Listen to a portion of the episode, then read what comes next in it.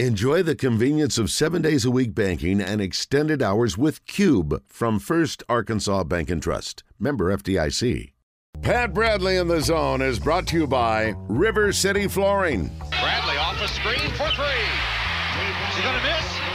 He's been terrific in this first half. River City Flooring. The only thing better than their selection is their service. Visit RiverCityFlooringInc.com. RiverCityFlooringInc.com. Yeah. All right, let's bring him in. One more Razorback basketball talk. Pat, we got Joe Kleine in the studio. We were just uh, kind of rehashing that Abilene Christian game from seems like a long time ago. It's almost a week ago. Great second half. Isn't it funny, guys? They played a great first half in North Little Rock, bad second half, and the feeling was, ugh. This game, they played a good, a bad first half and a great second half, and I left that game feeling a lot better about this team. That uh, maybe they figured it out. If we could put those two halves together, we'd be really good. Oh, incredible! PB, you think they figured it out in the second half against Abilene Christian? Um. Well, I guess we'll have to wait to see uh, Saturday what what the first half is going to look like. I I want to be optimistic. Um. You know, I don't know if if and I thought one of the issues was, you know, from a point guard position, we'll see if this kid Menifield Mm.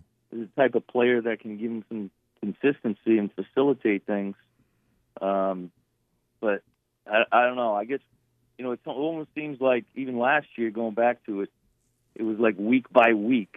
We were waiting to see what team we were going to get. Um, but you know, we've seen flashes where we saw what they could do. I, I don't know. Big Joe for me is defensively. It just seems like they they still haven't figured it out, Yeah, they can't is guard. which is wild to me. They can't guard the ball. I mean, people are just on their on their pick and rolls and their dribble handoffs, and there's confusion, and people are turning the corner, and I mean, they're just they're getting to the rim over and over, and you know, with the way people shoot threes nowadays, you start scrambling and having to help chasing the ball. You're you're asking for it. I mean, you're so Yeah. they got they got to get that. They got to they got to eliminate. I mean, you're never going to stop it entirely, mm-hmm. but I mean, the, just the the penetration and getting downhill to the rim is is really really causing them problems. You know, Coach, and y'all brought this up in the uh, the telecast, Joe. That Coach said that this is a strange team where they're practicing really well, but they're not taking it from the, the practice court to the game. A, a lot of times it's the other way around. But this team Yeah. seems like he's gotten through to them in practice. I mean, yeah, I mean, usually, you know, you're dealing with guys like Pat Bradley who are a problem off the court and don't want to practice. but when the game comes, they want to, you know, they want all the shots, you know. But no, he said that he said he hadn't, he's never seen anything like it. He said he's, he said usually there's issues of not practicing good or issues of problems. Mm-hmm. He said these guys are great. He said they practice well, they prepare well, they're on point with the scouting report, and they just can't they can't take it to the game. So I mean, you know, I, I mean that's You know, the again- str- strange thing with that too is I can remember I forget which it might have been the first game of the season where you watch them and I remember thinking to myself, it looks like these guys have been playing together for five years. They just look oh, I so was, cohesive I was offensively amazed. and defensively. I agree with you. Yeah. I, I was amazed. and and some I don't know what the heck happened. I mean, it's, it truly is a head scratcher.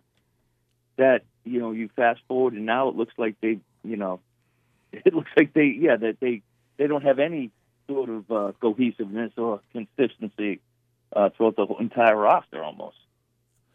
You think some of it is just figuring out the the roles, the alpha, the guy. You know, who's the going to be the the go to shooter? There's a little hesitancy to me offensively.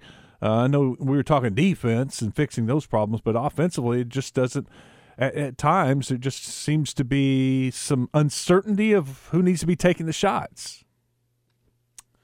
Yeah, One of the things that stood out to me, Joe, is this is like the lowest assist team in Yeah. the SEC. Yes. They're at like 10, 11 assists per game. their assist to made field goals is like almost 300. So I mean, yeah, they don't they don't catch and shoot, and sometimes that can cause you trying to do too much. We got to roll, Pat. Thanks, man. Have a All right, great new year. We'll talk to you See next you, week. See you, brother.